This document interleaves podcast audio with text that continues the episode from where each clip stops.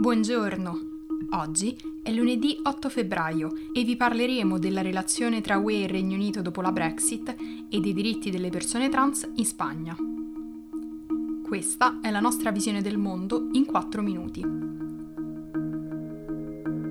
In seguito alla Brexit, le relazioni tra Regno Unito e Unione Europea sembrano essersi inevitabilmente complicate il Regno Unito ha deciso di declassare Joao Vale de Almeida, l'ambasciatore dell'UE, dichiarando che lo tratterà come un semplice inviato di un'organizzazione internazionale. Bruxelles ritiene che sia una mossa volta a ingraziarsi i sostenitori della Brexit, nonostante gli altri paesi considerino l'UE come uno Stato, dal momento che autorità legislativa, una moneta e un sistema giudiziario. Tuttavia, le preoccupazioni dell'UE non sono solo formali, dal momento che si teme che la decisione di Londra possa ispirare regimi repressivi a fare lo stesso. Questa settimana Moro Sekovic, il vicepresidente della Commissione europea, si recherà a Londra per bloccare la riscrittura dell'accordo sull'Irlanda del Nord. Sekovic ha già avuto mercoledì dei colloqui costruttivi con i politici britannici e nordirlandesi, ma Bruxelles non è tranquilla.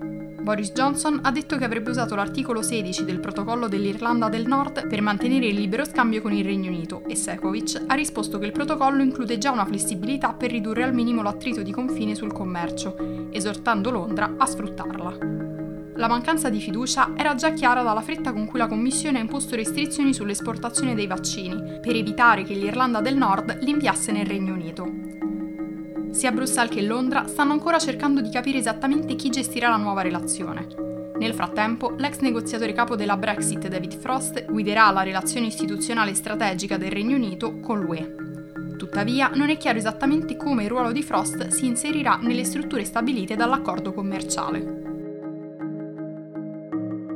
Infine, spostandoci in Spagna, negli ultimi giorni si sta discutendo sulla Lei Trans, la legge per i diritti delle persone transgender, presentata insieme alla bozza della legge contro la discriminazione delle persone appartenenti alla comunità LGBTQ. La Lei Trans è una delle condizioni imposte dal patto della coalizione di governo, formata dal Partito Unidas Podemos e dal Partito Socialista Spagnolo del primo ministro Pedro Sánchez. La ministra dell'uguaglianza Irene Montero di Podemos vuole sostenere entrambe le proposte, in modo che vengano approvate entro la prima metà di febbraio, ma il Partito Socialista non è d'accordo.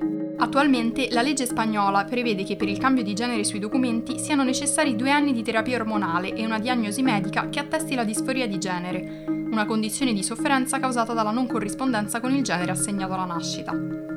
Nonostante l'evoluzione del linguaggio in campo medico, a livello legislativo si tende ancora a considerare le persone trans come malate che necessitano di essere curate. La lei trans propone l'autodeterminazione dai 16 anni, non richiede certificati medici che attestino la disforia di genere e include le persone trans all'interno dei percorsi per la procreazione assistita.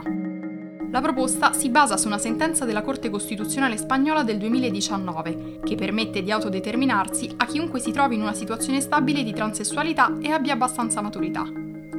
Tuttavia, un comunicato del Partito Socialista firmato da Sanchez ha attaccato la legge, dicendo che il diritto all'autodeterminazione manca di razionalità giuridica.